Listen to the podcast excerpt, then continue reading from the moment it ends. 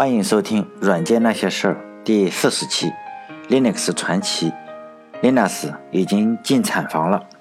上一次说到 Linux 吭哧吭哧的搞了很久，十个多月没日没夜的编程，终于把它的终端仿真器做的功能越来越强大，越来越像一个操作系统了。这个终端仿真器的功能已经远远超过了一个单纯的仿真器。在一九九一年。七月三日十点零五十秒，Linux 在 Minix 新闻组里发了一个帖子，询问有没有人可以提供一个最新版本的 POSIX 标准。这是能够在网上找到的最早的有关 Linux 在搞操作系统的证据。为什么这么说呢？我们来说一下这个 POSIX 规定。如果大家想详细了解 POSIX 的话，可以通过这本书 Unix。高级环境编程的第二章来学习这本书非常的好，所有有志于学习网络编程的人，这本书基本上你是绕不过去的。这个作者呢已经去世了，他的名字叫 Richard Steven。这个作者是一九九九年去世的，他是个写书的作者，在计算机界写书的作者那么多，可以说是多如牛毛，但是从来没有一个作者能够达到他这样的高度。这本书的第二版的序言是 C 语言的发明者 Dennis Rich 写的。这个人呢，每年都会有人在他的忌日的时候纪念他。在黑客、白客还有灰客中，他获得了出奇一致的评价，那就是备受赞扬。如果说一个搞 Unix 或者 Linux 网络的没有读过这个作者的书，那我是不信了。TCP/IP 那三本，还有 Unix 网络编程的那几本，肯定都要读。如果你搞这个又说没读过，基本上呢，我就认为你是在说你小学的时候没有加入过少先队员一样，那肯定就是在说谎。我们都曾经是少先队员，好不好？谁也别说谁吹牛逼，我们都说过，都吹过牛，我们都说自己要当社会主义接班人，结果到后来呢，结果。反正我是没有见过几个能够有资格接班的，但是呢，先不要忙着去网上下单去买这本书，因为第二章这本书的第二章叫 Unix 标准化及实现。即使你把这一章读完的话，光那些缩写的字母，比如说 ANSI 呀、IEEE 呀、FIPS。X Open 这些字母都是一些组织，你要把这些组织慢慢搞清楚的话，至少你得查两天维基百科。所以呢，还是来听我讲一下这个故事。在我们中学的时候学中国的历史，其实呢，通过学历史是一个非常好的洗脑的方法。每个国家其实都是一样，我们所有人呢都是其实被洗的都差不多。我们一毕业呢，脑子其实都不怎么好使，一个呢是偏激，第二个是糊涂。第三个呢，就是很多观点我们都是一样，出奇的一致。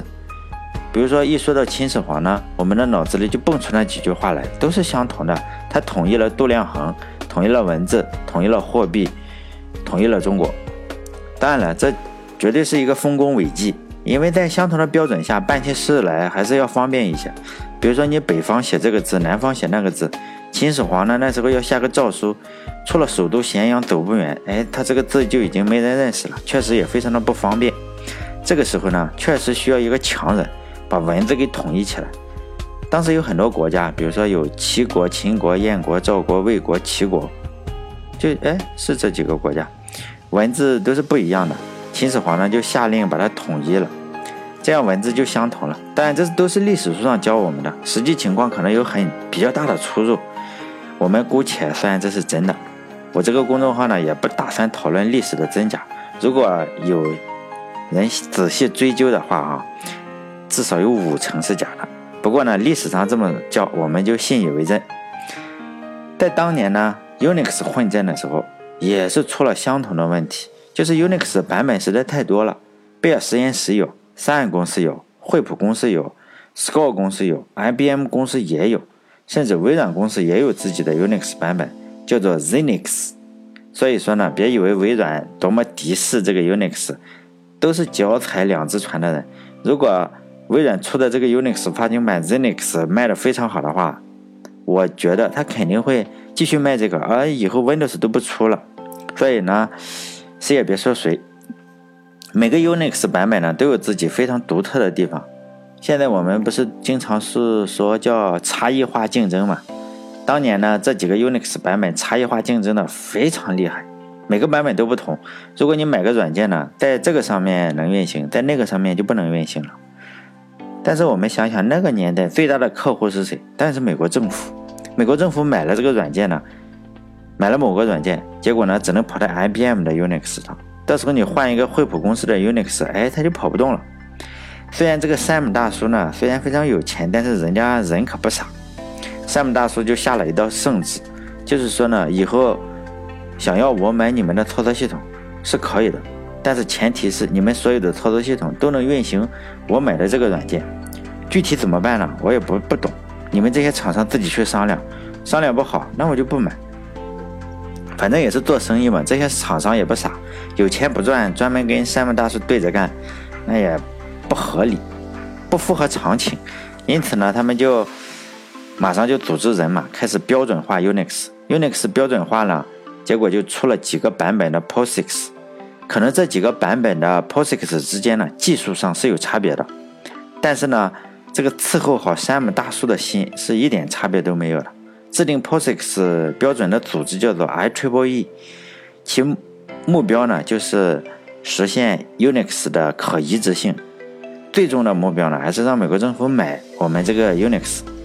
对程序员来说呢，我们编应用程序的时候，编应用程序啊，不是写操作系统。其实实际上是没有人，没有人直接调用系统调用来编程的，而是使用就是应用编程接口，就是我们经常说的 API 来编写应用软件。这些 API 呢，可能是调用了一个系统调用，也得有的 API 是调用了一组系统调用。但是对程序员都不关心他调用了哪些，但是呢，这些 API 都是是要有一样的，IEEE 呢就规定了好了，哎，就有这么多 API，每个操作系统你都要实现一份。如果呢，呃，你让想让山姆大叔高兴呢，或者想想卖这个软件给美国政府，你就要必须遵守这个 POSIX。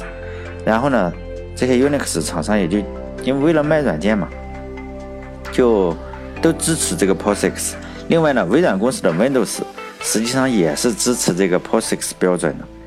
也就是说呢，如果你给 Unix 开发一个完全支持 POSIX 标准的软件，从原理上来说是可以不用修改源代码，重新编译一下就能拿到 Windows 上来跑。Windows 上这个标准呢叫做 Service for Unix，后来呢还有改名叫做 Subsystem for Unix-based Application。然后呢，其实这并没有什么卵用，没人用。等到 Windows 八点一的时候，这个东西就从 Windows 中彻底消失了。现在 Windows 十和有有帮助那个合作，直接运行有帮助的软件，但我还没有试过，因为我有一台真正的有帮助放在家里，我就有可能是不去再启动 Windows 更麻烦了嘛。对 Unix 来说呢，支持 POSIX 一下子就像是秦始皇统一了度量衡一样，Unix 软件的一致性就大大提高了。讲了这么多呢。我们来想一下，Linux 为什么要支持这个 POSIX 标准，而且还在网上发帖子需要这个标准呢？因为当时呢，Unix 是 Linux 的上一辈嘛，在一九九零年的时候，那时候已经有大量的 Unix 软件都支持这个 POSIX 标准，就大量的软件已经存在了。Linux 呢，如果想让它的这个系统支持 POSIX 标准，那些软件。就直接可以运行在它这上面，因为我这个系统也支持，所以说呢，Linux 当时就做了一个最聪明的选择。如果你这个写的操作系统不支持这个 POSIX，那所有的软件都得你 Linux 自己一个人去写，包括 Shell 啊，包括我们现在经常用的 BSH 那个 Shell，都是要你自己全都要自己写，肯定是那时候它还不出名，没有人会乐意。给一个不支持 POSIX 的新操作系统写软件了，但是你这个操作系统一旦支持了 POSIX，就天然拥有了海量软件，大量的软件都可以编译一下，就在你这上面运行。